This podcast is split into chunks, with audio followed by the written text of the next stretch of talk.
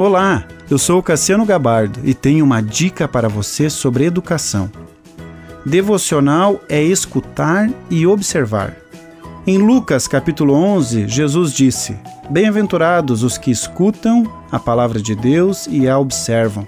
O êxito na vida espiritual está sujeito a ouvir e observar a palavra de Deus.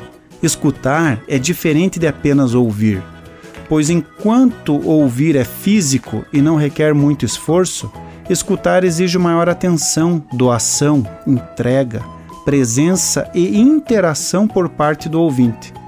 Escutar é considerado uma das habilidades mais importantes de um líder no papel de pai, professor ou pastor, pois é a base para outras características fundamentais de uma liderança eficaz. Bons líderes são ouvintes ativos que entendem que esta é a melhor maneira de conhecer as necessidades dos seus liderados e obterem o conhecimento sólido para criarem as estratégias e tomarem as melhores decisões dentro das instituições que representam, seja família, escola ou igreja. Aquele que ouve tem mais dificuldade de praticar do que aquele que realmente escuta Observar é ler, é guardar no coração, é meditar e praticar. A meditação, que é uma parada do dia para escutar e observar, ela ajudará o indivíduo a praticar o que escutou.